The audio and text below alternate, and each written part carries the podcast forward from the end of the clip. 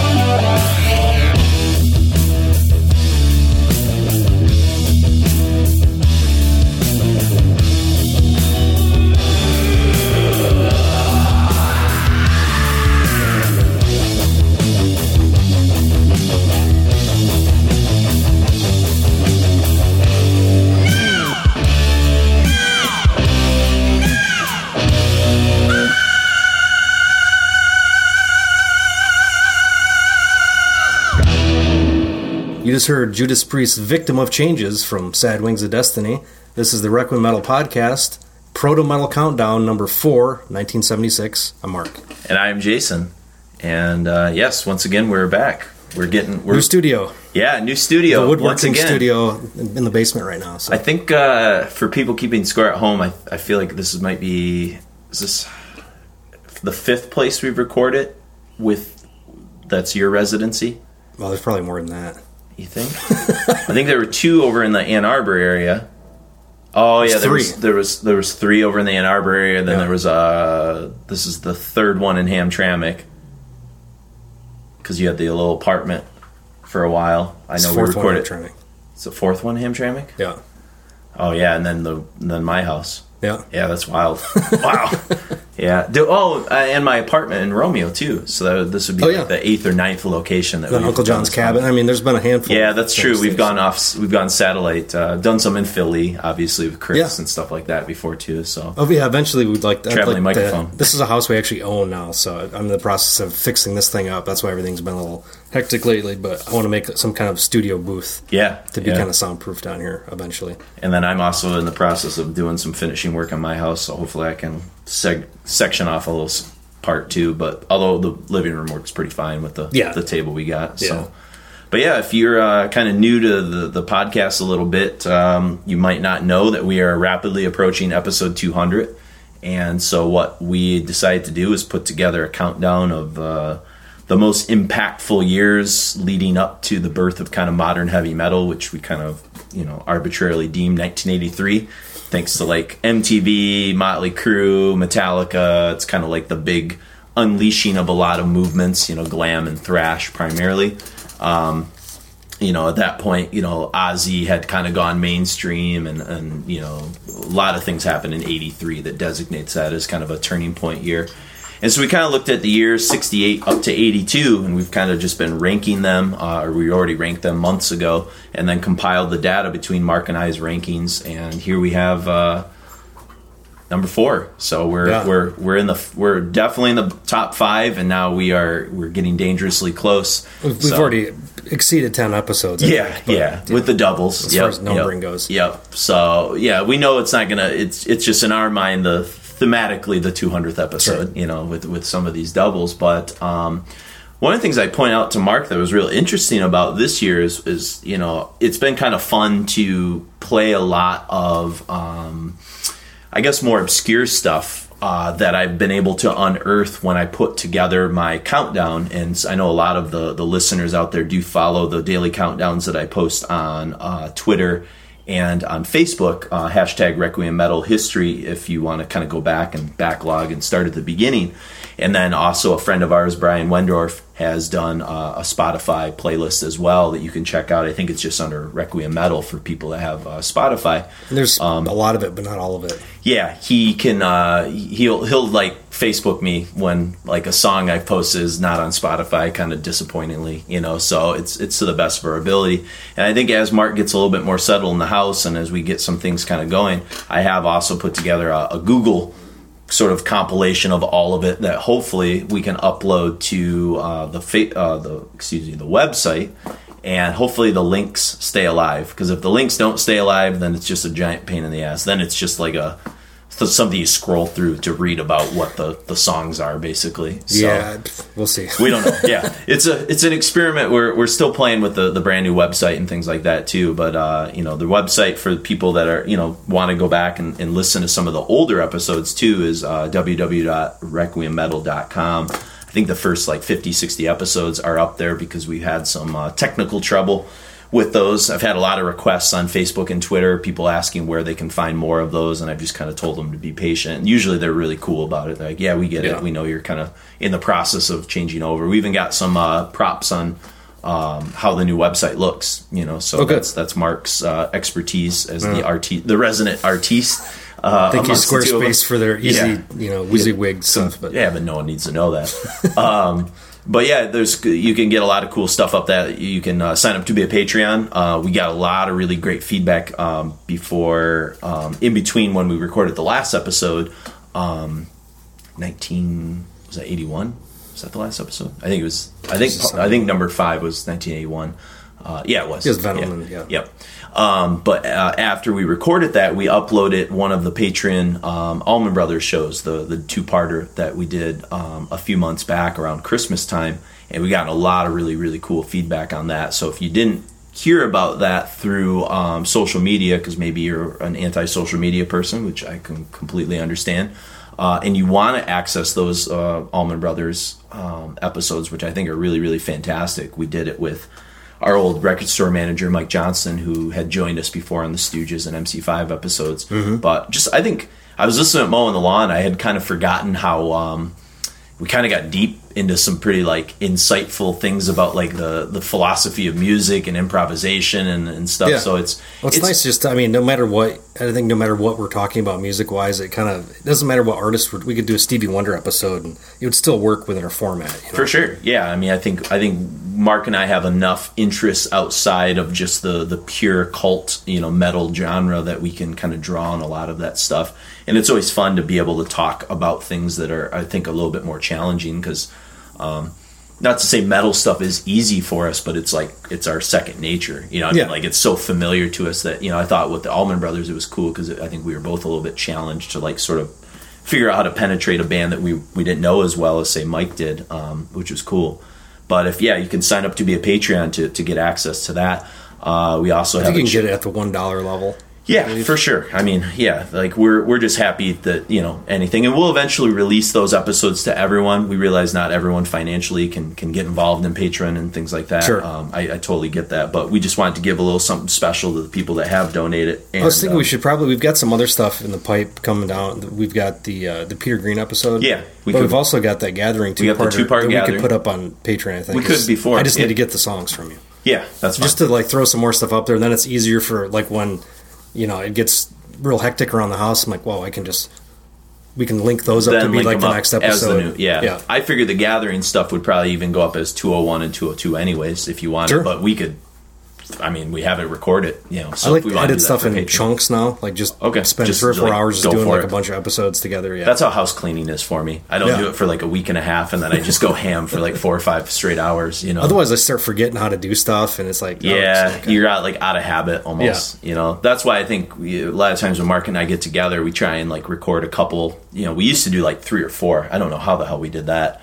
That was like the the glory days where we'd like record at like 4 a.m. and Um, drive home and stuff like that. yeah, it was that. before I was married and yeah, stuff too. yeah, so. exactly. it was just as we got older, uh, the stamina is just not there for the mental. I think more Plus, the it's, mental. it's half visiting and half you know hanging yeah, out for sure. half You know, we doing need to catch so. up and bullshit and stuff. But now we at least try and do, you know, try and do two at once because I feel like once we're like in the swing of things, a lot of times like, oh, okay, we we feel the flow of like Yeah. how to podcast again. You know, because it's been a month or so. Um, but yeah, so that's that's kind of you know all the stuff uh, that's that's kind of going on there. Is you know we put together this giant history of heavy metal, and then like I said, have compiled all of this, and now we have arrived at 1976, which um, I was telling Mark before is a this is where I was getting to my point originally. Um, there's not as much obscure stuff in 1976. This is kind of um, at least recorded. yeah, the yeah. I'm sure there were bands like that we eventually fell in love with that were doing weird stuff in their garages, like weird and- private press yeah, stuff. And, yeah. But uh, it, it it is a very much um, I don't want to say a mainstream year because I think a lot of these bands were still doing like really edgy stuff at the time in 1976. Mm-hmm. But these are bands that I think now um, that we look at as like classic rock. You know, these are like some of the movers and shakers of like the entire like metal industry. Whether we're talking, you know, Sabbath, Priest, Thin Lizzy, Dio, the Ramones, Blue Oyster Cult, Aerosmith, Ted Nugent, Kiss, you know, Rush, ACDC. I mean, that's like what a classic rock station used to sound that- like. exactly. Um, and so it's it's fascinating because for a lot of those bands, I, and I was trying to like figure out like a, a reason why, and I haven't come up with any like you know real proof, but I have some theories on it. And I think what you saw in the early '70s is you saw like a lot of um, bands that were still experimenting with like the the leftovers of like the '60s psychedelic garage rock stuff. So there was a lot of um, Sabbath copycats, Zeppelin copycats. Like there was a lot of that still going on, and there was almost like a, I, kind of like a. They didn't really know what they were doing, and that's what gave them kind of the charm. I, I know there's a word um, it's escaping me right now that would would Naive, naivete. yeah, there was a cool like naivety to like some of the garagey psych. Like they were compiling all these genres together and just like, you know, you think of like Iron Butterfly. What the hell were they? You know, like they were Yeah. just throwing like you know organs and heavy sab riffs and garage rock stuff. And I think it's kind of it's died out by the mid '70s. I think a mm-hmm. lot of it's kind of streamlined off, but it's also before the rise of two, I think, gigantic underground things, which is punk and the new album scene. And Yeah. in the last couple episodes, we've uh, talked a lot about the new wave of British heavy metal because we were in the kind of later '70s, early '80s. And so I think this is that quiet before the storm moment where I think a lot of the bands we think of as like classic rock kind of get their chops together and really like put down their like anchor records in 1976. Mm-hmm. You know, I was I was kind of telling Mark, you know, um, Rush uh, 2112 is their commercial breakthrough in the U.S. Uh, All the World's a Stage, which was also released by Rush this year. That's the first U.S. top 40 record for Rush. Kiss Destroyer, which comes out in this year, and Kiss actually releases two records, which we'll talk about later. It's their first platinum record. Thin Lizzy gets their only gold U.S. record and the biggest song of their careers in '76. Agents of Fortune from Oyster Cult was their first platinum record and their biggest like commercial hit song. Aerosmith uh, Rocks shipped platinum, you know, uh, and had two top 40 hits off of it. You know, Free for All from Ted Nugent, I think, was one of his big kind of commercial breakthroughs. So, you know, you start to go through some of those bands I just listed off, and it's like, you know, Rainbow Rising is sort of like their ascendancy to become like this, you know. So it's kind of like, and Judas Priest, Sad Wings of Destiny, which we'll, we'll get into in just a second because that's what we started off with. That's really like, even though it's their second record, that's like the first, what a lot of metalheads see as like the first, like authentically, like focused. Things came Priest together, record. and yeah, yeah. And it's funny because like as that next wave of metal is like on the rise up, you're seeing the other pattern. Sabbath, and we'll talk about technical ecstasy, they're sort of petering. They're, you know, kind of running on fumes a little bit. Not that there aren't some great songs on technical ecstasy and never say die, But those records are looked at, I think, a little bit differently than sort of the big six. People think, yeah, they're like the waning years of yeah, the band. and, and you can see some inconsistencies and some ideas that maybe didn't take root. And there's a charm to those records, certainly, but uh, you know that's kind of Sabbath on like that way down. Um, Deep Purple breaks up in 1976. You know, again, one of those original wave sort of bands. Um, you know, Sammy Hagar leaves Montrose. They were sort of a big American rock uh, metal act in the early 70s. Um, you know, you also see um, there was one other correlation I was going to make, and it just escaped me.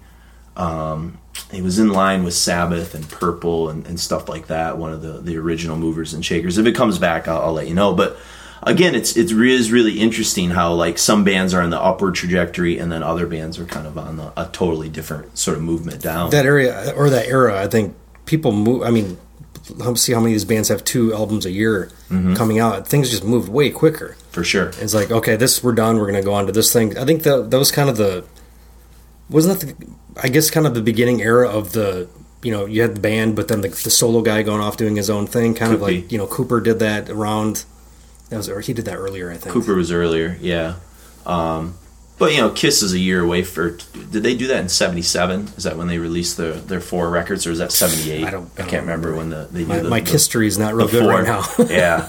Um, you know, you're oh Uriah Heep. Uh, this is their last record in 1976 with uh, original vocalist David Byron, and Yeah. that's kind of like the end of like the original sort of Heep era in a Mm-hmm. lot of ways. And a lot of people don't look at that record High and Mighty as um, one of their stronger ones, like some of those earlier records and stuff. So it's interesting that some of those bands are right there at the beginning of the 70s. They're kind of you know being brought out to pasture almost and some of those bands that sort of got their start a few years later and kind of had to get take a few years to get their chops they're hitting their stride in 76 and so i think Yeah. that's why this year ranks so high i think it has maybe not as deep of a pool of um, records that came out this year but i think the highs are really high and you, again you get two records from Lizzy two records from acdc two records from kiss you know, I mean, that's two records from Rush if you count the the live record uh, that comes out, um, and even two records from Led Zeppelin. And and oh, that was the other band I was going to say. In a lot of ways, Presence um, is kind of the last gasp of like a really um, focused hard rock driven Led Zeppelin. Um, they had just put out Physical Graffiti the year before in '75, and that's essentially a double, you know, two records then. Um, and it's almost like Achilles' Last Stand, which we're not going to hear, um, but it's it's a great record. I mean, that or a great song. You know, it's got these proto Iron Maiden, like Phantom of the Opera, like almost like some of that twin lead sort of melody. I mean, really, like Page is like going for it. It's like a, I think a ten or eleven minute long song. It's just you know, it's epic like Zeppelin. And really, after that, you know, they do In Through the Outdoor and. Um, just stuff that's not as like sonic, I guess. You Yeah. know, so in a lot of ways, like I put like that's like Zeppelin's like last great kind of hard rock statement in a lot of ways, and I put that in the same category as kind of Deep Purple breaking up. You know, Sabbath kind of on the, the kinda end of an era, yeah. Yeah, it really is sort of the end of the era, end of this beginning. It's, it's like the ascendancy of like the American hard rock scene with like you know uh, North American if you throw you know Yeah. Rush in there, Yeah. uh, Nugent, you know Aerosmith, you know all those bands that are really firing all, all these cylinders. It's almost yeah the second generation of hard rock. Yeah. kind of coming in. I think. and Priest is like really interesting too. If we talk about like the proto metal years, these formative years leading to kind of like modern heavy metal, because Priest really is the first band to really adopt the term heavy metal and not shy away from it. You know, Yeah. it was used by journalists for a lot of years to describe a lot of bands, um, but Priest kind of said, "Okay, Yeah. we, we this is us." Yeah, I think you know gonna- Dio always call. I think up until maybe the mid '80s, always referred to you know his stuff in Rainbow as like rock and roll. rock and roll. Yeah, and So- I get that. I mean, but, Motorhead but, did but he had thing. all the Yeah. accoutrement of a metal guy. Yeah. I mean, lyrically, visually, everything was For you know heavy metal to the Yeah, I mean, in the a lot of ways, like Rainbow Rising almost like invents power metal from like a Yeah. lyrical standpoint. Yeah. You know what I mean? Like just the, the fantasy element the Dio sort of of the whole thing, yeah, too, is pretty wild. You know, and we started with "Victim of Changes," which is in a way this uh, iconoclastic sort of song that that kicks off Sad Wings of Destiny. And I think if you had probably bought Rock and Rolla, I can only imagine if you had bought Rock and Rolla in like 75 or I think 75, yeah. And then like bought that and put Victim of Changes on, you kind of it would have been like whoa, Yeah, like okay, this hello. is this is a big leap forward. Um, you know, there's something iconic about that song in a way. It, it, it's really like kind of like the title track for Black Sabbath. It's kind of like writing the rules of like the second wave of heavy metal. Mm-hmm. You know, I mean, it's got so many different little like movements in it, and the things that Halford does, you know, vocally in the middle. You know, when he hits that last Yeah. victim of changes, um, which Mark and I are going to see Priest uh, a week from week from tomorrow. Uh, a week from uh, from Friday. So Yeah, a week and two Purple, days. so. And Deep Purple. Um, and last time we saw Priest, he was still able to hit that note Yeah. on Victim of Changes. Yeah. You know, so it's really interesting about that song. I I, I always wondered about it, but um, I found this in the the top 500 heavy metal songs of all time from Martin Popoff. It's Ian Hill talking about Victim of Changes, and he said Victim of Changes started life as Whiskey Woman. That was what it was originally called. It was written uh, by Ken and Alan Atkins originally, the the original vocalists. singer, yeah. Yeah, and it was sort of put in the back burner for the first album, and it ended up on Sad Wings in a very, very revamped way. Halford put some new lyrics on it, and then Glenn kind of got involved and worked with Ken and changed the rhythm. So it was kind of cool that like that's just one of these primordial songs that have just always been kind of floating, and and in a way it signals like really the rebirth of and the rise of this band that's gonna be in the Mount Rushmore of, of heavy metal. Oh, you know? easily, yeah. Um, so I think Sad Wings of Destiny is, you know, for me, I, I think when we did the Priest three parter back in the day, and again, it, it it probably changes for me and fluctuates, but I think for me, I know for you, I think you said maybe Sin After Sin was yours, but I think Sad Wings changes for all the time. is, I mean, it's not- still my my favorite. any of that ranking stuff is like if you if you're like hard about that like i don't know anybody that says like 15 years ago this is my number one favorite record it, it, It- if it doesn't change there's something wrong with for it sure, for sure, yeah. Uh, but I guess gun to my head, I would probably still say Sad Wings is like my go-to that I, I grab. There's something like yeah there's a warmth to it too. It's before they get like really like kind of uh, stripped down like that screaming for vengeance defenders sound, which I love, but that's like a, they beef up yeah they they simplify beef up but yeah the the all the pomp and circumstance is taken out of it Yeah. at that point which Yeah. i don't know is, is good i mean i like that they have that many different eras that yeah, it's you. You know? Depending on what mood you're in, you can listen to like Painkiller or Sad Wings or you know. turbo or Yeah. i mean it's all they still every i don't think turbo has fallen out of their set list in No, no. 20 thir- you know 25 30 and years I've gone back to that record and found a couple of like other songs on that record that I, I kind of like. Um, It's interesting. I mean, for to try to, you got to imagine being a, an established rock band playing, you know, forever the same shit, and then new technology comes out Mm-hmm. to where you'd be like, you know, Maiden did it with uh, Seventh Son, Sure. as well as like, how can you like adopt some new technology but still kind of keep your sound? It's Yeah. interesting. I mean, kids probably get pissed off and like, oh, this is selling out or it sounds gay or whatever, but it's nice to. uh in retrospect, to go back and see how like varied and that I they mean, was- tried. that was risky, too, Yeah, for know? sure, risky. and it was like really flirting with uh, you know with rob's sexuality too it's like it's a very homoerotic record you know when you hear- especially you look at the imagery like all this stuff is okay Yeah, for sure. I but guess nobody can see that stuff in I think of that original era. I think "Ram It Down's still the record. I just don't pull out that much. It, there's really not much. title track's okay Yeah. So it's just not something like. and i think the double bass or the double, the drumming's all fake Oh, is it? it's all Okay. programmed yeah Before they brought in um, Scott Travis. Scott Travis, Yeah. yeah. Mm-hmm. Yeah. From Painkiller. So from Um, racer x yeah, yeah, which is a cool little shred band uh, that I found. Um, so yeah, so Priest kind of like is is laying out the the template for that. So I think in this first set, uh, looking at 1976, we're going to kind of keep our attention on England and kind of look at what was sort of happening over in England, and then at the end of this next set of music, we'll. Uh, Take a really radical turn uh, to America with a sneak preview of something we talked a lot about in the 1977 show. So Thin Lizzy is another band uh, that are kind of hitting their stride here, and they put out two records. Um, the first one was Jailbreak, which was their gigantic, uh, you know, gold commercial breakthrough. The boys are back in town, huge song. Um, even the title track is, is still kind of a Yeah. classic rock kind of tune. Um, the tune I sort of selected to play from Jailbreak, um, and I didn't pick a song from Johnny the Fox. Um, because there were a couple I could have picked. Uh, I think "Don't Believe a Word" and "Massacre" are both really Yeah. pretty hip tunes. Uh, but just for time's sake, I just played one because I think you, you get the, the idea.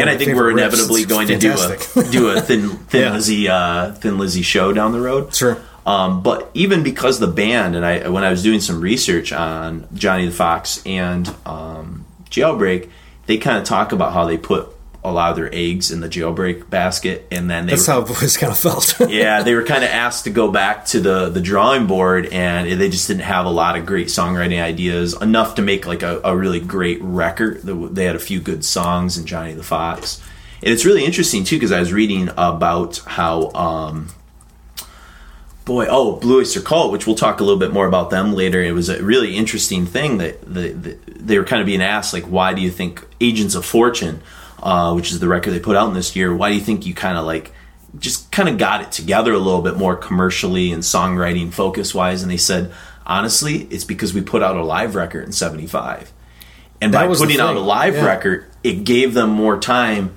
to like come up with songwriting ideas. They weren't being because it was it it filled the slot of a commercial of a studio record for your like your label obligations. Yeah. And so then you actually were able to maybe like go back to the drawing board and come up with like better things. And I think Kiss probably did the same thing with Destroyer. They had put out Alive and that bought that's them some time them, too. It broke them, but it also like gave them some time to maybe like like not just like retread ideas because they were just running on empty all the time, Yeah. touring studio, touring studio kind Yeah. of thing. Um, so it's interesting. I you know we it's a lot to ask. I think of bands to put two records out in one year, and I think you can see like with the Thin Lizzy example, like there's a downside to it. It's you know Sure. it, it's hard to. But a lot of these bands, if you're if it's your first two three records, you've probably got a pretty good backlog that's true of stuff yeah. to dig. But up. by this point, Lizzy's been around for four or five years, so Yeah. probably a, a little. it took them a while to you know? even really get their stride either. Yeah, they were really like kind of just mainly focused in the UK. I think for Yeah. a long, long time. You know, but Emerald's a song like um, I knew it from Jailbreak, but like I didn't have many. Um, I don't think I had too many Thin Lizzy gems when I was in college. And then it was the Mastodon like uh, remission like bonus track, and I Yeah. heard this song. I was like, "This song's incredible." It was the first song that like Mastodon I think had done that sounded like what I think later Mastodon would sound like, where it was a little bit more sing-songy and catchy. It wasn't so complex, but yet Yeah. like you know, Brann's drumming is just like Oh, it's insane. awesome. It's following the guitar gallop yeah, and stuff. so- but the but the the drumming on Emerald's awesome too. And Yeah. so like I went back and really like focused on the original, and um, I think I really gained a. That's when I started to gain a lot of sense of appreciation for Thin Lizzy back in college. Was through that Mastodon cover. I'd always loved Jailbreak, and in fact, there's a funny story. Grindcore Coon, who's been on some episodes, the Melvins and Helmet, and a few other episodes that we've done. He and I uh, kind of came up through the ranks, much like uh, Mark and Chris came up through the ranks in high school together. And at one point, we found a used uh, Thin Lizzy Greatest Hits CD, and we shared it for like five years. So it would be funny. It would be like, "Is it my turn for uh, your Thin Lizzy, you know, Grace? So, and then I think he ended up borrowing it for like years, and like I just kind of lost track of it and forgot he had it, and so I was kind of bummed out that I didn't have it when I discovered Emerald. But um, but yeah, so Emerald uh, Jailbreak comes out first, and then you get Johnny the Fox came out, and so that's that's kind of like the peak of, of Thin Lizzy stuff. Um, but yeah, I mean, what are your thoughts on like you know, Boys Are Back in Town, Jailbreak, that kind of like I got the, the sick of radio those hits? real bad, like real quickly when I was younger, just Yeah. because it was. I don't think I heard. Boys Are like- Back in Town, I get sick of a lot sooner. Jailbreak, I still like appreciate kind of when I hear. It I don't the mind it now because I never listen to the radio, so it's like a pleasant, That's pleasant true. thing. But yeah, back in the day, I liked, I liked the the more any stuff. I, I remember hearing a lot of the just like you know, it's got the really traditional, like Celtic sounding, Sure. you know, traditional folk ish influence that always kind of interested me for some weird reason. When I dig like, like an Emerald thing and- an Emerald, that you even start to get that like really awesome like twin like guitar Yeah. thing that Wishbone Ash and Thin Lizzy were doing that eventually is going to really inspire Priest, Maiden. Maiden, the Yeah. whole new album kind of thing. But you can kind of really hear the metallicness. Of I think it a lot of that had to have some kind of effect on Steve Harris because Oh. he, he seemed to like take that idea and just like you know melt it down to its pure essence, and then boom, Yeah. every one of his songs that he writes the the music and does the lyrics for that are usually you know twelve minutes long now to have that kind of vibe Sure. of you know Wishbone Ash, Thin Lizzy, or Well, and another record that came out this year, um, but we're not playing a song from it, was UFO No Heavy Petting, which uh, pre, pre whoa is uh, pre uh, is going to come right before Lights Out, which is kind of their big commercial, big one. And speaking of Steve Harris, that's I think a, a band he talks a lot about is UFO. Uh, I think UFO, Wishbone Ash, Thin Lizzy, um, and then probably some of the prog rock stuff that Yeah. he was kind of rocking out to. I think those were really core bands for him. Um, some other stuff that we're we're going to be getting into. I mentioned Led Zeppelin. Also, you know, they're part of that sort of British uh, scene. Um, and Presence, I think the the bass player John Paul Jones, uh, from what I was reading, he was the only one who was like sane when they were recording this. Like With everybody else, like whacked out on everybody else was just so whacked out and crazy. Jimmy Page was just doing like his weird stuff at that point, um, and he was like the the one that like kind of kept them like held together when like they should have been like breaking apart at the seams, and so uh, kind of interesting there. Um, but Rainbow Rising, um, what can you say about this record? I mean, this is it's got to be probably up there with like Masters of Reality, maybe is like the heaviest consistent record from start to finish at this point in history. I mean, if you listen to like, you know, Stargazer Yeah. and Terror, I mean, it's, and I've read interviews where like Ritchie Blackmore really like pushed them in that direction, and then he was so pissed off that like that didn't take off even bigger that he mm-hmm. kind of pulled the sound back a little bit, and that's when he started to kind of eye that. He had that kind of commercial Yeah, aspiration that eventually in the late I think if he would have kept into. it pushed, but it was ahead of its time. I mean, the- Yeah, and then like look at the uh, you know when Dio goes to, to join Sabbath later on, like those records have that same kind of like you know there's something magic I mean, about Mob Dio, Rules a great is like- guitar player. Mob Rules is just like oh, it's like a just the glacier moving through you. Yeah. I mean, it's just so heavy. You know? And I don't know anything at. I mean, I'm sure there's tons, but nothing that was really like in my radar that had that weird. It wasn't necessarily. I guess it was fantasy. It was Mm-hmm. like high fantasy lyrics. Like nothing else was really doing anything like that. yeah, at the I'm sure time, there were a few like obscure D&D bands vibe. here, here and there, Sure, but yeah, in terms but like of the mainstream whole stuff, thing is like based on a mythology that they created themselves. It's Yeah. like- that's a very like you know Iron Maiden. Yeah, for sure. For, Yeah. for them. No, but Rising has uh, always been. I mean, I think I discovered Rainbow the same way most people probably did on commercial, you know, like Man in the Silver Mountain, and then Yeah. kind of went backwards through that. But you know, I wa- Stargazer I was going to play, but I thought that was like almost too predictable um, because everyone kind of knows that song. And if you don't know that song, please go out and listen to Stargazer from Rainbow. Just for Ritchie Blackmore's solo, the stuff Yeah. he does in the middle with the Middle Middle Eastern scales and stuff is like incredible. Dio's at the top of his game, but I actually think "A Light in the Black," which is the song we're going to play, is uh, kind of underrated too. It's the other epic song. It's the other eight minute song on that record, and I, the reason I picked this one is um, it's got cool keyboard stuff going on, which you know Dio was or uh, Rainbow was kind of pulling that from Blackmore's experience, I think, with Purple and wanting to have those, some of those same elements but less uh, on the same level. yeah, for sure. Just it's different, uh, for sure. And you hear a lot of like weird keyboard intro stuff in like Tarot Woman, uh, especially. But I think the star, the all star in uh, A Light in the Black is Cozy Powell, and I think he doesn't get talked about enough uh, in terms of some of the bombastic stuff he did on the drums.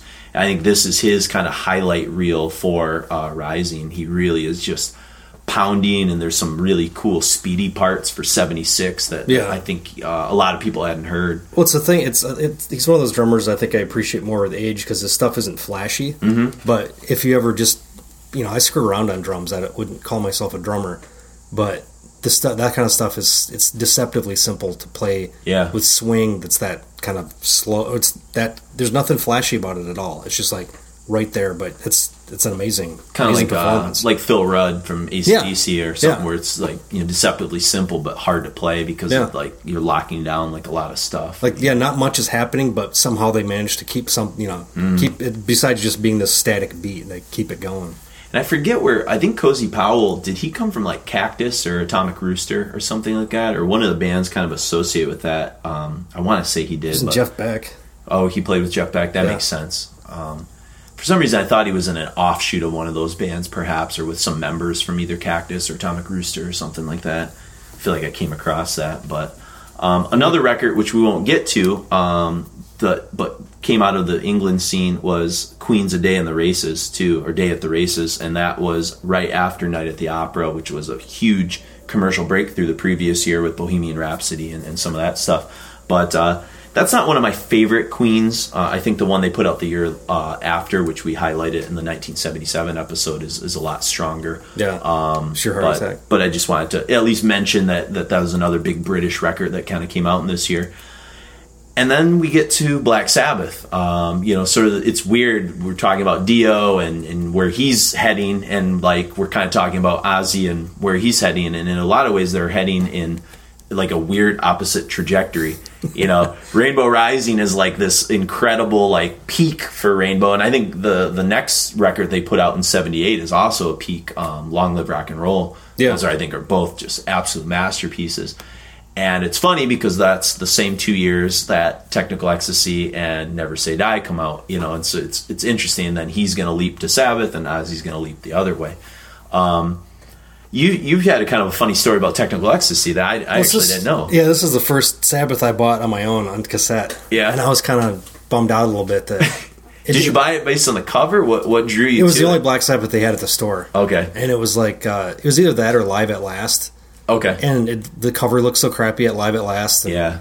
I was just like, yeah, I don't want to buy a live record for the first you know thing I buy. But Sure. I always remember liking "Dirty Women" on that. I thought it was Yeah. fucking a great And song. Dirty Woman, I told Mark I, I had wanted to play, but it's like seven minutes long, and I kind of Yeah. just had to go with something. And I kind of thought, you know what? Let let's play something that's maybe not as successful. Like Rock and Roll Doctor has some That's the only other song on it that I remember. that are like, yeah, Yeah. and it's it's. I think it was one of the singles. I, I think. and I think it's got cowbell on it from Yeah, yeah, it is. It's, it's it's pretty cool, but um, you know, I didn't want to. I, I think it, this record is, um, you know, one of the charms of it is that it's not a completely realized record. It's it's kind of a mess, and so Yeah. there are some really high highs and some low lows. And I'm not saying Rock and Roll Doctor is a low low, but I think it it speaks loudly. There's some weird. You can see some weird ideas in that song, like pop ideas and, and other things that are going on. They're just not fully realized, you know. Yeah, yeah. and um, whereas I think the experimentation they did previously on Sabotage with like a lot of the keyboard stuff and a lot of the, the different types of songs that they did on that record worked. I think Mm-hmm. some of the ideas they sort of tried to execute with with Technical Ecstasy don't work out as well. Um, I might even be a guy that likes Never Say Die a little bit better than Technical Ecstasy. Um, but I don't know. I, I guess I I have like. to I listen mean, I like the side by title side. track. Um, for sure. Yeah, Johnny the Blade. There's a few other songs I, I kind of dig on, on Never Say Die, but again, I'd have to go back and, and kind of listen to that. Yeah, I, but I haven't listened to that record in quite a while. yeah, I think uh, Technical Ecstasy. The the title alone is, is pretty funny. I was reading about like I think it was Geezer was talking about. it. He's like, yeah, it's like the the cover image, which looks like this kind of weird modern art kind of thing. It's two supposed to be like two the yeah the two machines like fucking. That's why it's called technical ecstasy. I never like looked at it as like these two like robotic kind of things like having sex with each other, and I, I it's never, really abstract. I mean, it looks Yeah. like a pile of plates and a, and a skyscraper shooting lasers at each yeah, other. yeah. Yeah. It looks like something you'd Going see like uh, in a. Duran Duran cover or something like that. You know. Yeah, but uh, it is interesting. So technical ecstasy, we definitely wanted to represent it because I think it's it's a, a definitely a, a direction that 1976 is going for one of the most important bands in the history of heavy metal. And then we're gonna sort of uh, this next set of music. We're gonna end with one last British tune from I think a band that um, I grew up loving, but I think they they do get unfairly. Um, uh, well, they're associated with glam rock, and we'll talk a little bit more about the the you know what a band like Sweet, or at least my my impressions, and I'm sure Mark has some pretty strong opinions on Sweet as well. Um, like why they fit into this and why they should show up on a show uh, about heavy metal and stuff like that. But uh, it's a song called Action, and they put out a record called Give Us a Wink in, in 1976. So we're gonna get into this next set of music. We're gonna start with Thin Lizzy Emerald from Jailbreak. And then Rainbow, A Light in the Black from Rising, Black Sabbath's Rock and Roll Doctor from Technical Ecstasy. And then we have Action from Sweet from the record Give Us a Wink. And then we're going to end with a nice little surprise that we'll talk about when we come back that I'm sure most of you will know. So enjoy. Down from the glen came the marching men with their shields and their swords to fight the fight they believed to be right,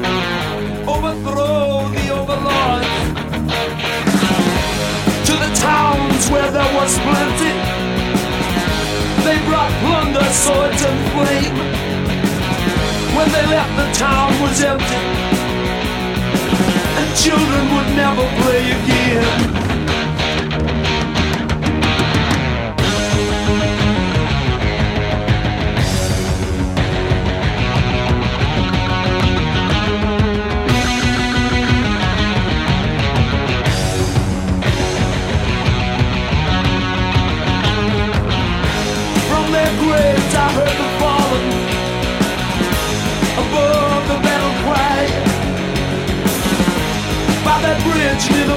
Border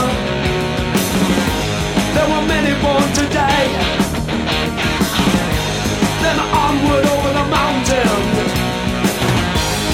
outward towards the sea They come to claim the emerald Without it, they could not leave.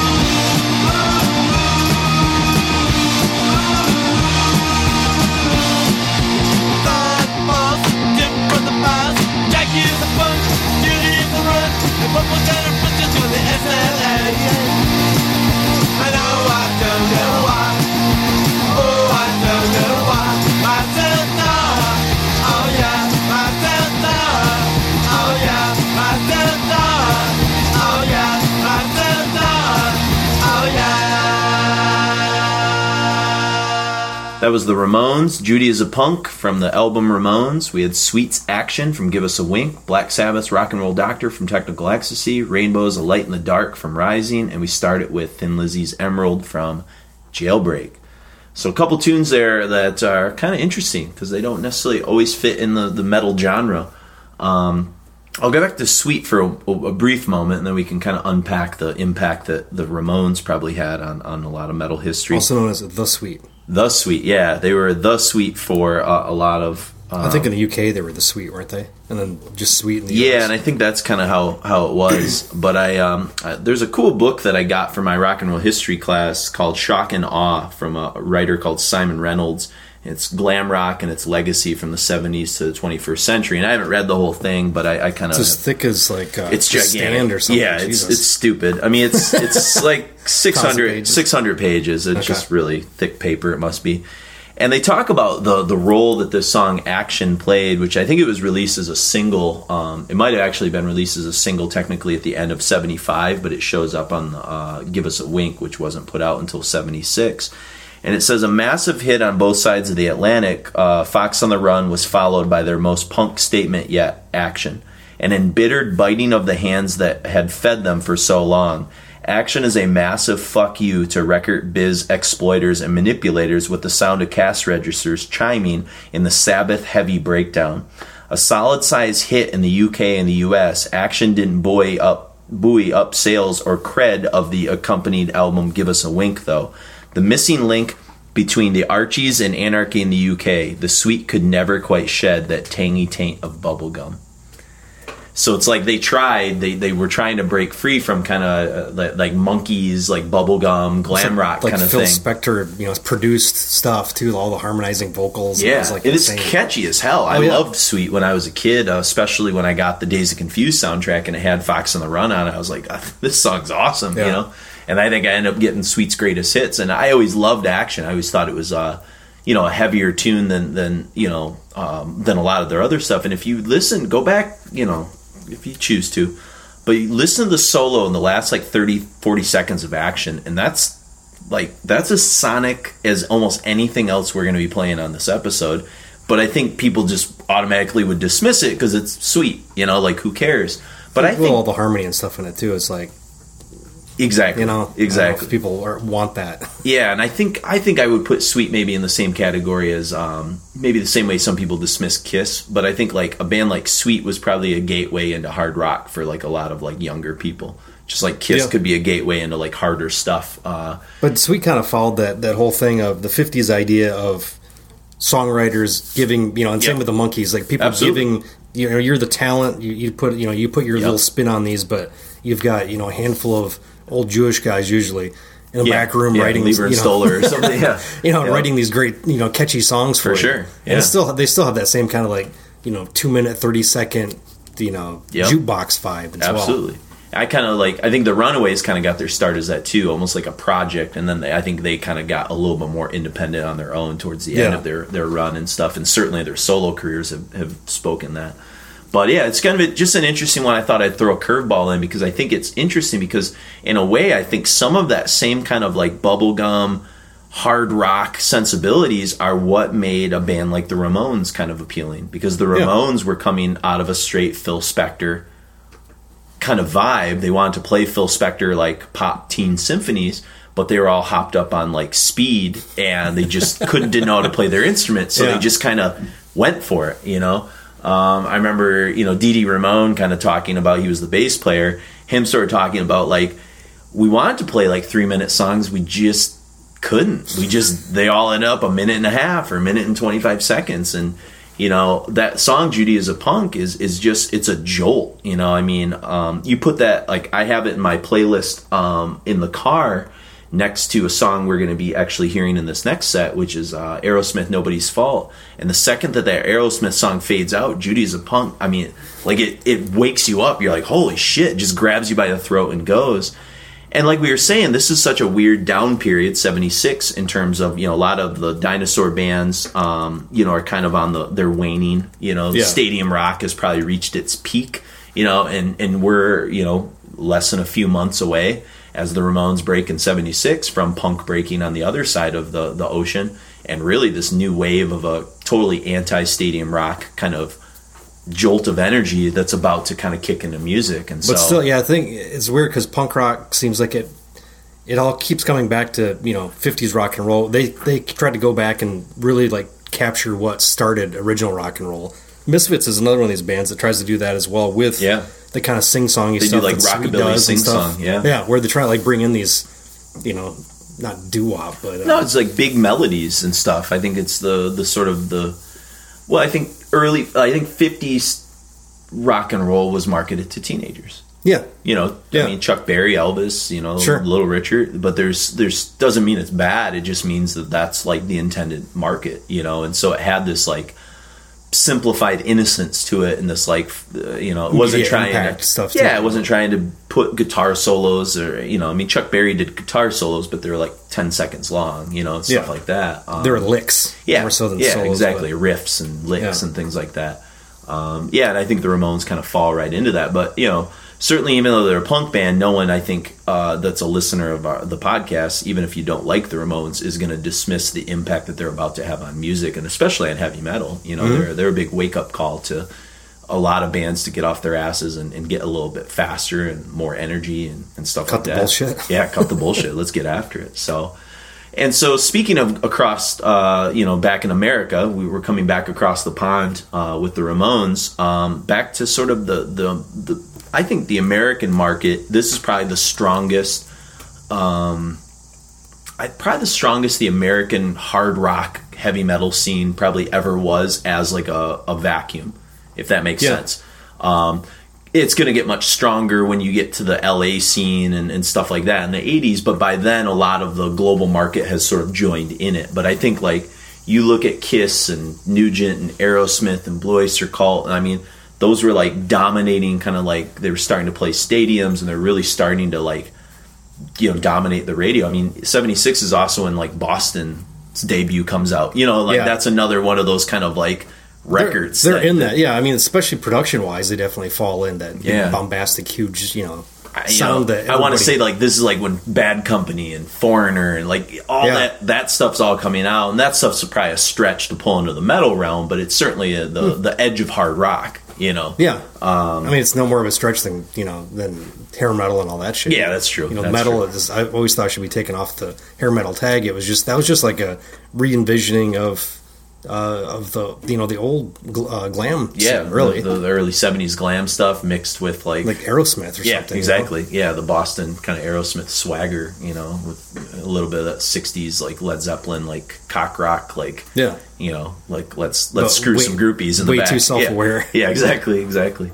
So yeah, it's it's just kind of an interesting time, and um, we're gonna be first looking at uh, Blue Oyster Cult, and we've we've talked a lot about Blue Oyster Cult in the early '70s episodes that we've done, and didn't get a chance to play uh, anything off of. Um, Fire of Unknown Origin, which came out in 1981, I believe. Yeah, it was the year of the heavy metal soundtrack.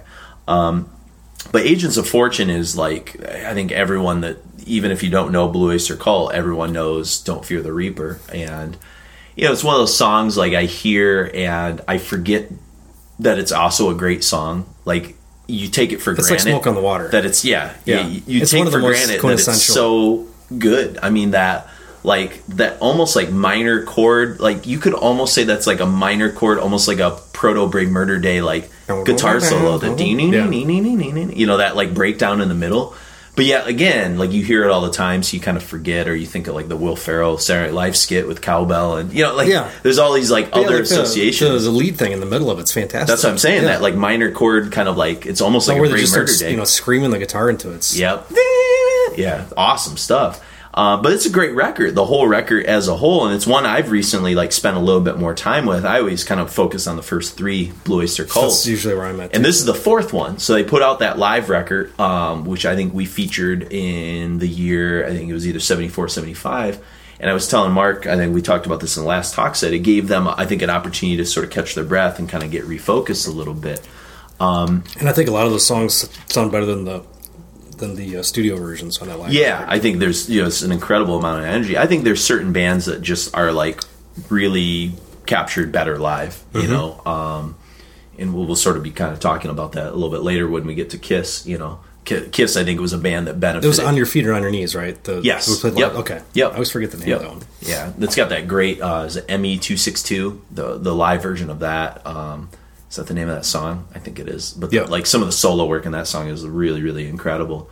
But one of the people, and this kind of connects the reason I sort of included this uh, at the beginning of this next set, because in a weird way, it connects to the last song we just heard, which is the Ramones. Because um, the person that's going to be singing on this song, which is called "The Revenge of Vera uh, Gemini," it's not Gemini. I think they say Gemini. Um, it looks like Gemini. Uh, is Patti Smith, uh, who kind of along with the Ramones will sort of fly the the New York punk flag uh, in the very early years with the, the Patti Smith band. Which doesn't sound like punk. It, punk is more of an attitude than a sound. Then For sure. She, and she's a poet. You know, she's kind of coming out of a completely different thing than like the Brits were. But it says that Smith was briefly considered as the lead singer uh, for Blue Oyster Cult. She contributed lyrics to several of the band's songs, including uh, Debbie Denise, Baby Ice Dog, Career of Evil, Fire of Unknown, Unknown Origin, and then, of course, The Revenge of uh, Vera Gemini, and then Shooting Shark. Um, she was romantically involved with Allen Lanier, uh, the keyboardist for Blue Oyster Cult as well. And it's just that around the same time she was that's when she was writing for Rolling Stone and doing like Creem magazine, like rock Okay. journalism and stuff. So, but uh, I, I found this, and I don't know how much truth this is, uh, this is, or if this is just sort of a mythos that like the Blue Oyster Cult band sort of wrote uh, about this song and the name of the record, but it says that uh, the Agents of Fortunes were members of a cult dedicated to the rebirth of an ancient demon race on Earth. They were led by Vera Gemini, who was the daughter of a human and a demon. So that's pretty metal. That's Yeah. pretty cool. Uh, it's kind of you know like a Elizabeth Bathory or some kind of you know 80s black metal kind of you know lyrical thing. I don't think it's a real cult. I think it's probably just something they sort of invented. Uh, but I do know that Blue Oyster Cult were you know interested in like occultish kind of things and stuff like that. Um, I don't know if it was Lanier himself, but I think one of the uh, the other guys. I'm I'm trying to remember their names escape me offhand. But you know, it adds an eeriness to this song. I mean, Patti Smith, I always have found to have had kind of a an eerie vibe to her vocals when she wants to. You know, she kind of Yeah. has that PJ Harvey kind of thing where she can kind of add like a. She's not like the best vocalist, but she can kind of like intonate some some weird like emotions and feelings out of it. But uh, so you know, it's kind of cool when you listen to the song and you kind of know the background of like what she's singing about. This kind of you know demonic kind of cult savior woman. Uh, you know, pretty- Buck Dharma. Buck Dharma. He was the one I think that was kind of maybe dabbled into Okay. looking into the occult a little bit more. And then we get to Aerosmith Rocks. Um, you know, just a, a fantastic record. My favorite Aerosmith record. I think uh, commercially uh, or critically, I think it's it's always looked at along with Toys in the Attic as I think the their their kind of masterpiece. Um, I found a little excerpt here. I kind of had it marked off. Uh, a little thing about rocks. It said The Just Say No campaign suffered the greatest blow in rock history with the random drug induced, chaos seduced, naysayer reduced greatness of rocks. Near unanimously Aerosmith's finest moment, each song runs free in a different field. And then it kind of lists off some of the, the, the, the songs that, you know, Rats in the Cellar is a great song on this record. Um, Back in the Saddle, I mean, that's another song that you don't appreciate how like awesome that riff is. You know, you Wasn't that so much. It might have or been. something? It might have been. Like I I, don't I know. remember seeing like the video for that, or maybe they just did new video for They it in the eighties. But I saw that happen a lot in the '80s. Sometimes, you know. I mean, it happened with Whitesnake with all you know For sure. other old stuff Yeah. got re-recorded.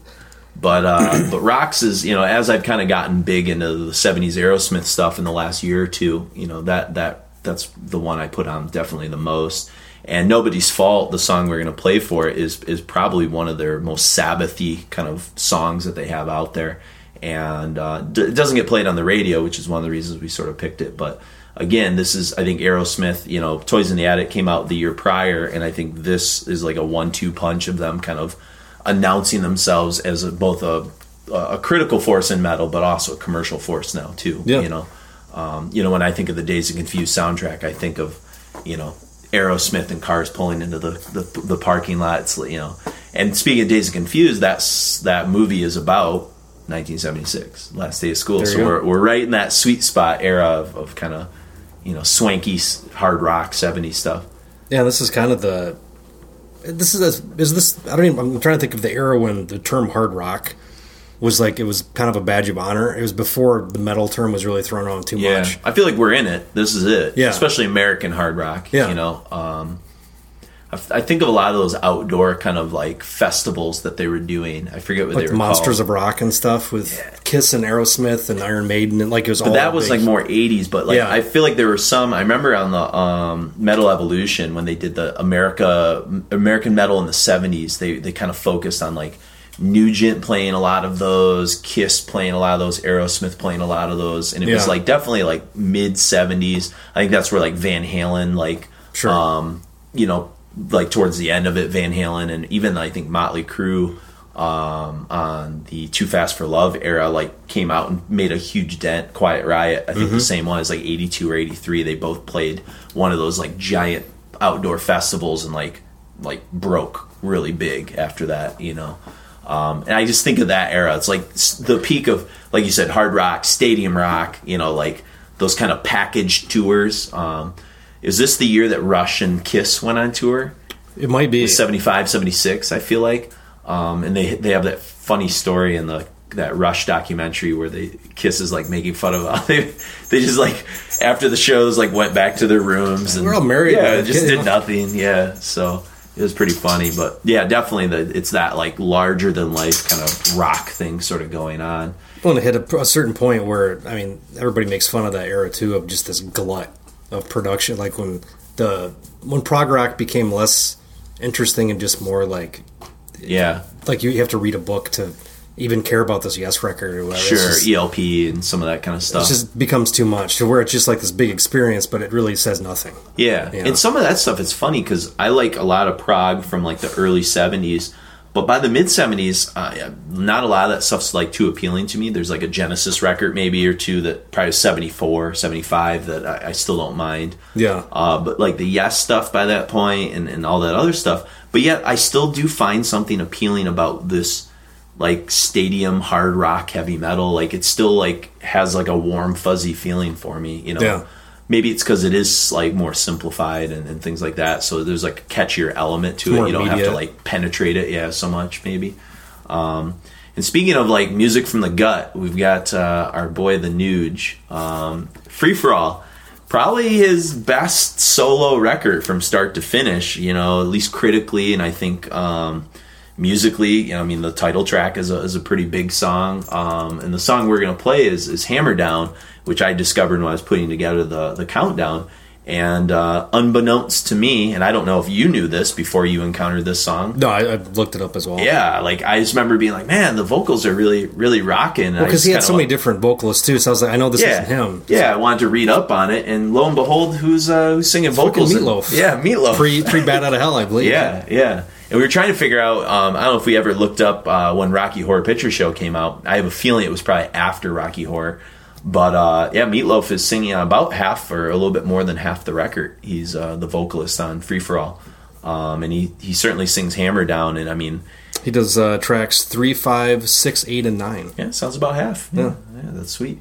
Yeah, and he's uh, he kills it. I mean, this is great vocal hooks. You know, I mean, the thing about you know, I think a lot of the stuff I don't like about maybe '80s Nugent is he's always the one singing, and I think maybe like outside of Fred Bear, I just don't maybe care as much for like Nuge vocals. But I like his guitar when he's like matched with like great vocalists. Like he doesn't sing on Stranglehold, which I thought for years he sang on that song, but it was. uh I always thought that all that shit was just him. yeah, as a kid. but it's like he when he gets like a when he Gets can focus guy. on guitar and he gets like the right vocalist. Those are the songs I think have more resonance for me when it comes to you know Nugent stuff. But Yeah. uh, this doesn't have the long drawn out solo like Stranglehold, but it does have some you know fierce guitar playing and it's a really immediate like goes for the the the, the uh, you know goes for the throat kind of a, a Nuge song. So we'll listen to Hammer Down and then we get into Mark's childhood a little bit, and uh, this might be.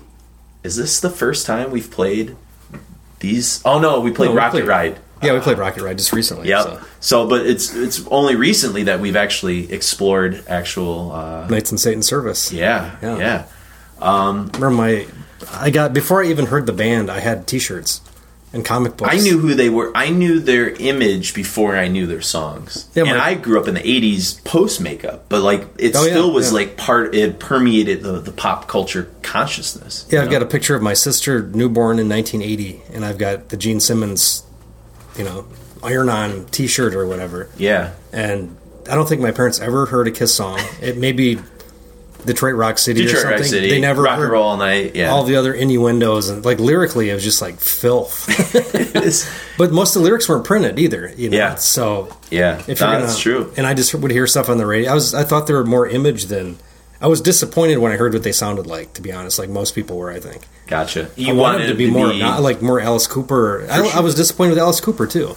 Yeah. That's why when I heard you know like thrash and death metal, I was like, okay, this It makes fit sense. the image you want it. Yeah, Yeah. it was. It really like rose to the the horror movie Because if Kiss would have sounded like the Ramones or like a punk rock band that was a little more fierce, I think Yeah. it would have done more for me. But in retrospect, I love all this shit. yeah, yeah. And I've um, it's funny because I was always torn in the middle because Chris, uh, who's on the show with us, uh, who writes for Decibel and, and started Requiem. I think now it's a point of pride for him. He, Yeah. he he's got a hair Yeah. up his ass about it. Yeah, and uh, and I know some people that really like really hate Kiss, and I I know a lot of people, you know, like Mark and, and Jeff Wagner talks a lot about Kiss, and so I know they hold a really special thing for uh, that generation that's just like above me, you know. Yeah. I kind of came of age. I think I told you like. You know, let's put the X in sex. Hot And like, and it shade was, yeah, it was just not. Yeah. You know, so my my association with Kiss is different, but I've you know retroactively gone back and, and you know learned to appreciate them. Um, but Kiss, you know, they they put out their debut in '74, and then um, you know, studio. I think Dressed to Kill was '75, and Hotter Than Hell. Oh, Hotter Than Hell and their debut were both '74. And then their big record was, of course, Alive, which came out the year prior to this. Um, much of it recorded near where we're recording right In now. Cobo, right? Yeah, Cobo in uh, Detroit. And I think that was like their big breakthrough uh, from a commercial standpoint, and then I think that carried over into their their studio records with Destroyer uh, coming out first, and then uh, Rock and Roll Over. I think the first record on its own, if you didn't look at what they look like, I think it's a good garage ramp. Yeah, I like rock that record. I like sure. that record a lot. Black Diamond and and uh, Hundred Thousand Years. Like, there's some Yeah. songs that I go to quite a bit. Um, I guess what Deuce? yeah, Deuce, Strutter? yeah. Cold where do, you, where do you place Destroyer in importance for them? Just from like the cover imagery, and then a, you know, a song like we're gonna play, "God of Thunder," which to me is. Do you see that as a real big leap forward towards metal, just based on subject matter and kind of the, the way this- Gene assembled that song? Well, actually, it's a Paul song, but Gene singing, I think. Yeah, it's it's weird because it definitely has Gene sensibilities. It's Mm-hmm. a real percussive song, um, but really, the, I think that record as a whole sucks. As far as like the the diversity of its bizarre, like it's got Great Expectations, which is one of the most corny Really? Okay. songs. That's Gene and Bob Ezrin.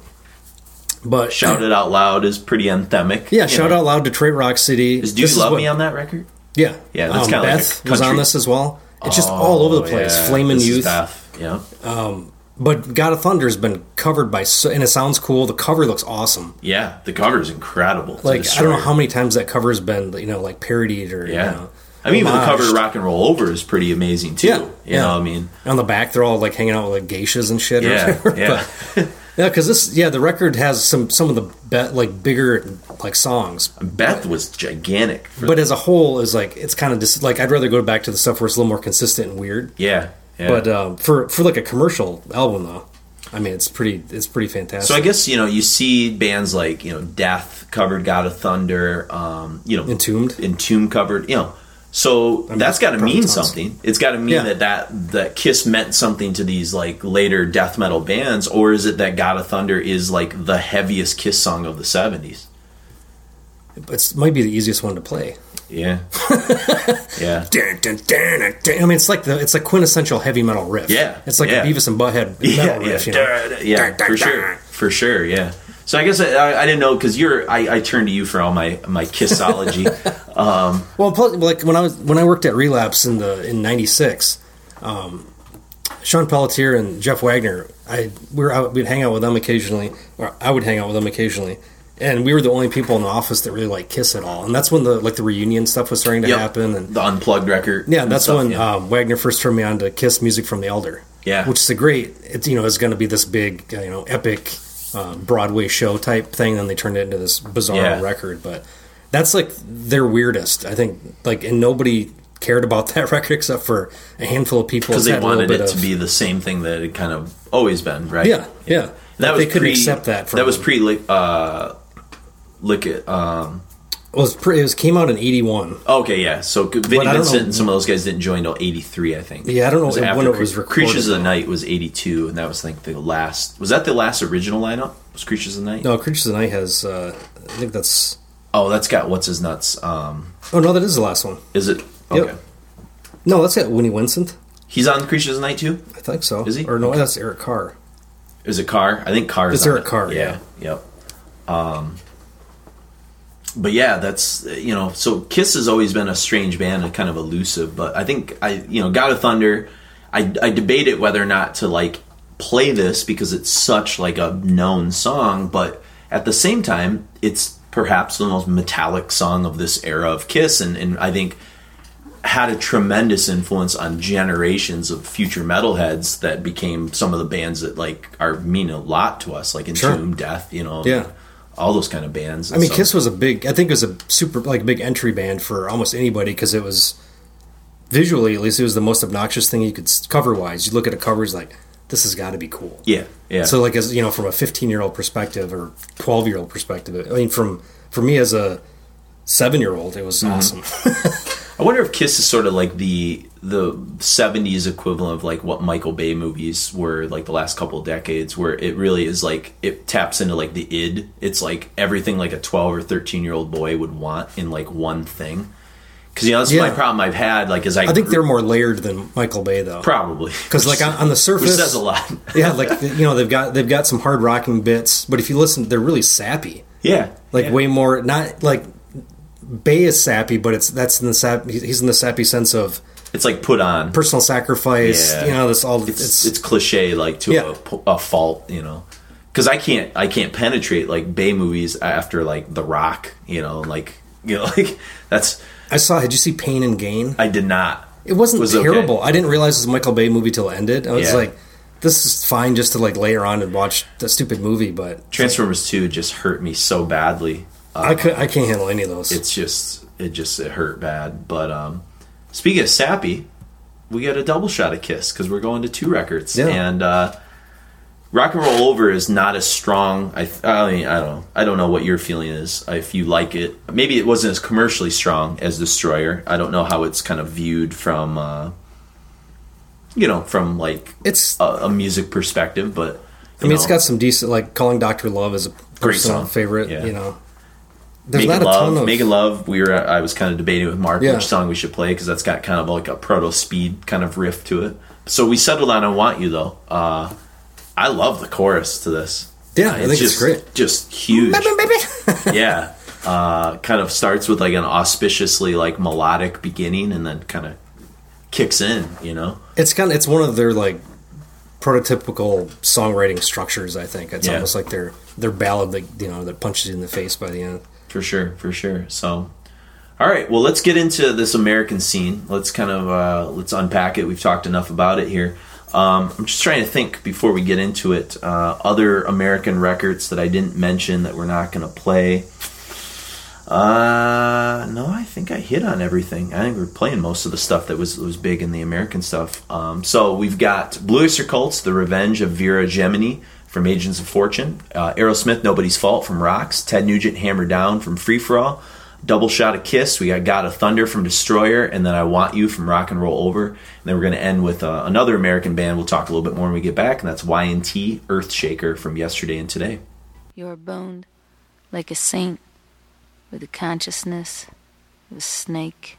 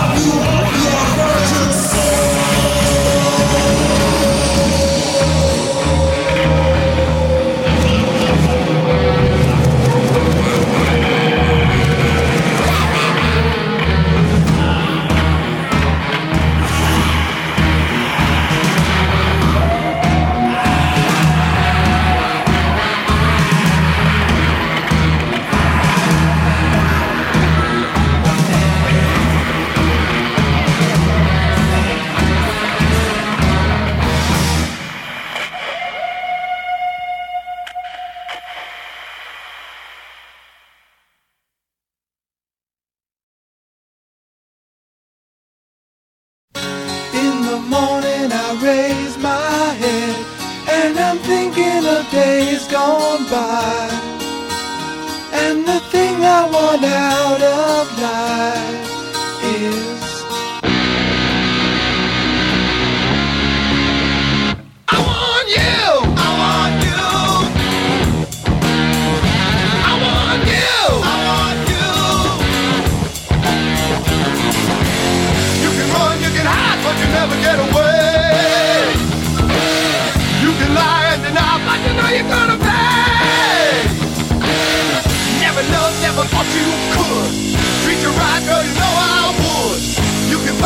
nothing, and you can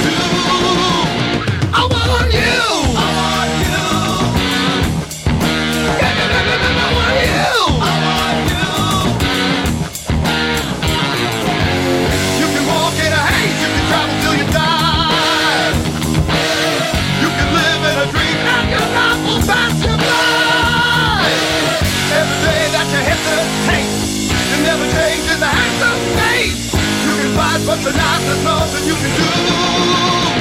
I want you. Baby, baby, baby, I want you.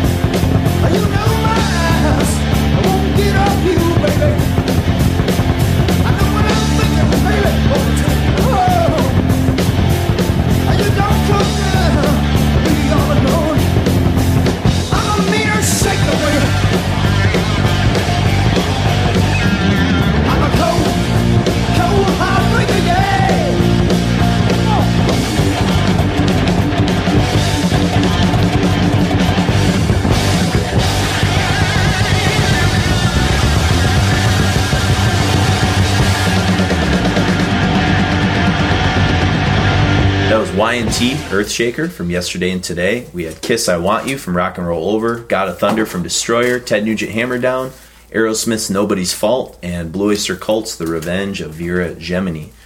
So that last tune, uh, Y&T, that's their debut, Yesterday and Today. And that was a band like, I don't know, I, I don't know what I associated them with. I think I thought they were like kind of cheesier than they actually ended up being. Maybe their stuff in the 80s I had Yeah. heard and it just like, maybe I thought they were like a Yngwie Malmsteen. I don't know what I I, associate thought they with were. people that worked at music stores because that's Really? where I always saw the shirts. Okay, yeah. Maybe it's like like, instrument stores. yeah, it's like probably like uh, you know Michael Schenker type stuff. That's, Sure, you know. yeah.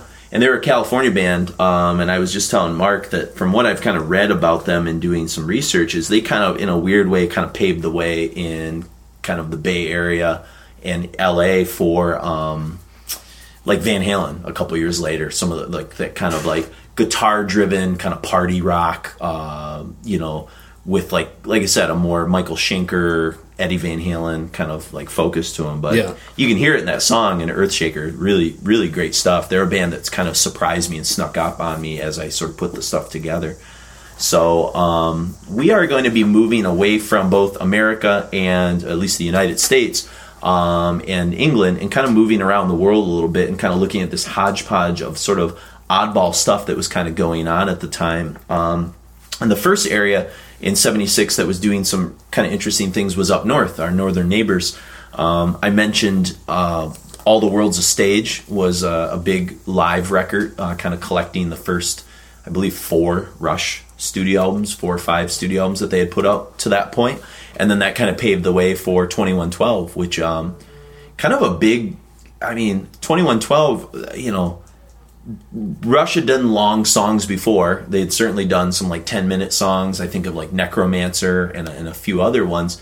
But that was like the first Rush record that got me back into Rush in college. Um, I found it on vinyl at New Moon Records and listening to that title track, especially when they go into the second part of 2112, the um, Temple of uh, Syrinx, I think, or, or something like that. And it's got like some just really like metallic riffing. I was like, man, I think I had heard so much Tom Sawyer that I had forgotten that Rush kind of had like heavier roots. And so 2112 is a big record for me, a big record for Rush as well, because it kind of pulled me back into an appreciation of Rush. And I know you've kind of recently, last few years, kind of gone back and really kind of gotten way more into Rush Well, stuff. yeah, but- I, the thing is, I don't, I don't sit there looking at the songs, Yeah. the song titles, but yeah, I've gotten every single studio record by them when they were reissued a couple Sure, years sure, ago. yeah. I have all their seventy. I have all the stuff up to um, the record after moving pictures. Um, yeah, I can't Signals, remember. Yeah, I Dog- have everything. I actually like through Signals, Grace Under Pressure, and Power Windows quite a bit. Yeah, Signals I love. Yeah, Signals I love. I've not spent much time with Grace Under Pressure, Power Windows. Um,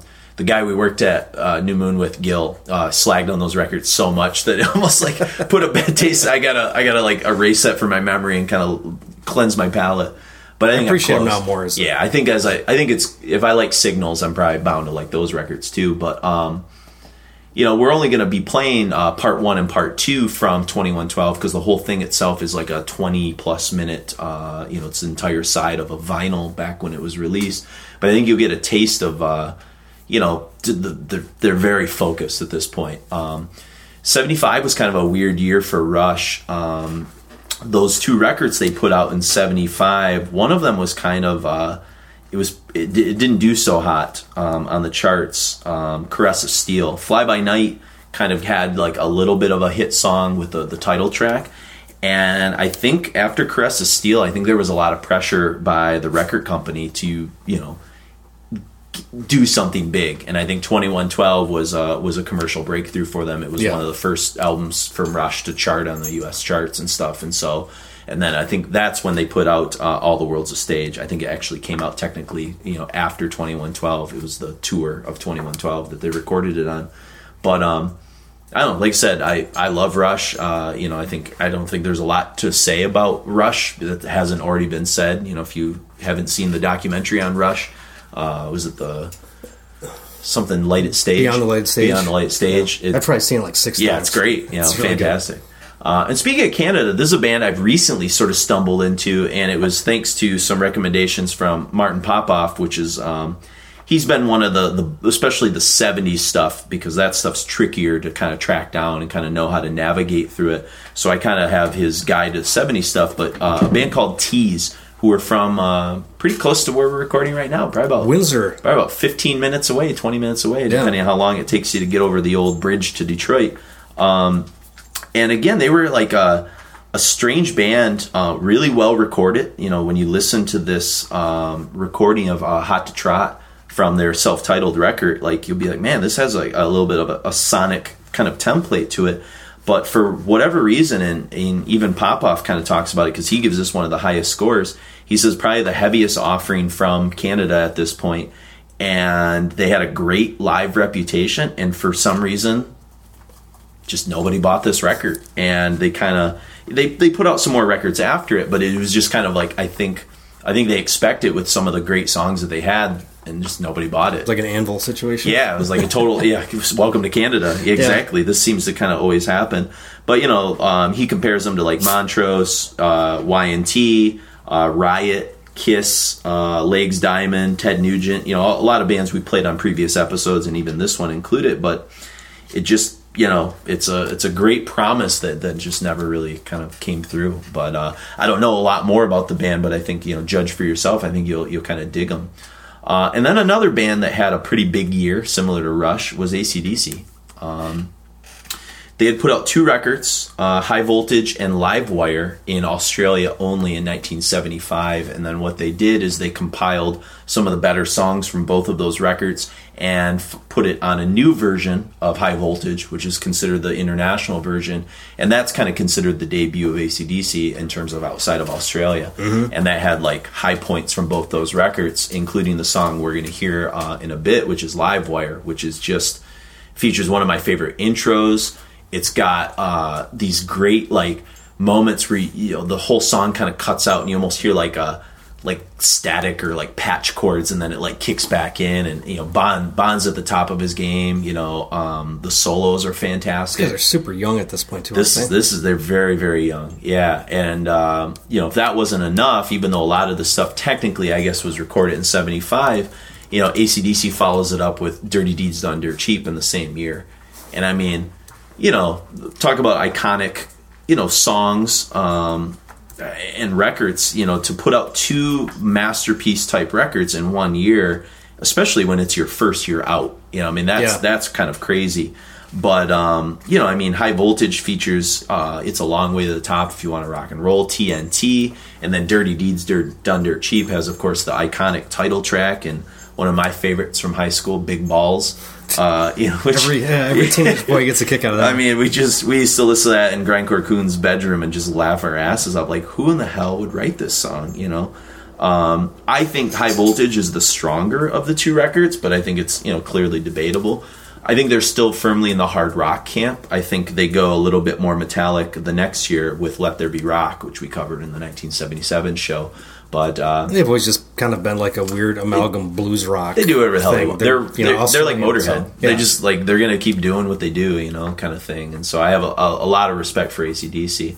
And then we're kind of moving over into uh, other parts of Europe, and we got um, a band from Scandinavia, which we just were listening to, called Flax, from a record called One, and uh, the song's called "Demon in Your Heart." And uh, Popoff described uh, the vocals as sort of like uh, Udo, a young Udo from Accept, like burning in hell. And you, you mentioned you thought there was some kind of weird flange effect maybe could, on the vocals. it- I mean, we listened to it on YouTube, so it might have been like just a crappy Yeah. thing, but it was a weird, like that weird watery kind of thing. the record's way desired. Like it's it's really expensive to track down the collector's sure. market and stuff like that. But uh, the lyrics are pretty harsh too. I mean, it's pretty anti-Christian, which fits with the Scandinavia theme of, of years to come in the eighties. we're, we're from Scandinavia. Where He from? just said Scandinavia. I didn't. It didn't lock down a country, so Okay. I So gotta imagine probably broad. Sweden, Sweden or Denmark. They seem to be the most musical, at least in this era. Because Sweden was Yeah. putting out a few little uh, bands would kind of sneak out of there, yeah, um, every so often. yeah. I don't know when Finland and Norway started their music. Yeah, I'm not really sure. Exports. Exactly. But uh, interesting tune, you know, that's probably one of the most obscure songs on, on this countdown. And then we'll end with Germany uh, and Scorpions. And we, of course, have already covered Scorpions pretty heavy on the Uli years. But uh, this is actually a song we didn't play on that. Uh, so I thought, eh, why not play it? Um, I think this is a big record, Virgin Killers for uh, the Scorpions.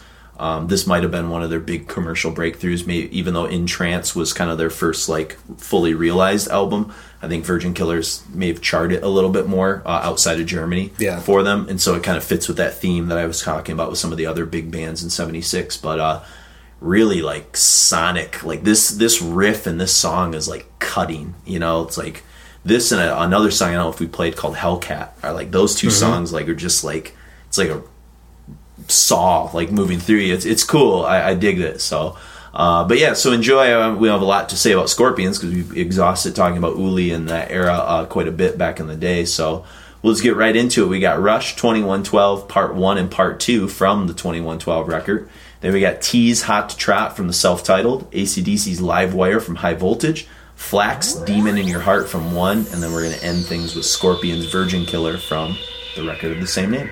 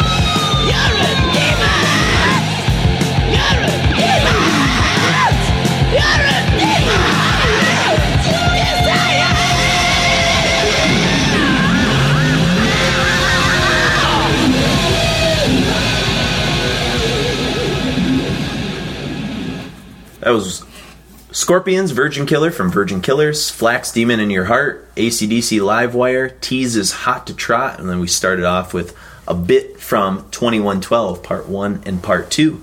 So as we exit today, uh, or tonight, whenever you listen to this, I'm sorry, I'm always thinking of the moment when we're recording it. Um, we're gonna sort of leave with a band. We we actually did a pretty good feature on these guys, um, but I think they're in that weird lost episodes that we haven't quite uploaded to the website yet. Um, I think it's in like the 80s or 90s. Yeah, we're at 45 bad three right now. So uh, you know, so you know, it's okay to to sort of spotlight them a little bit, but that's Pentagram, um, and you know, Pentagram were I think we could have put them in the set with the American bands, but I don't think they fit with any of that other stuff that was going on in America. They were totally doing their own, you know, unique journey.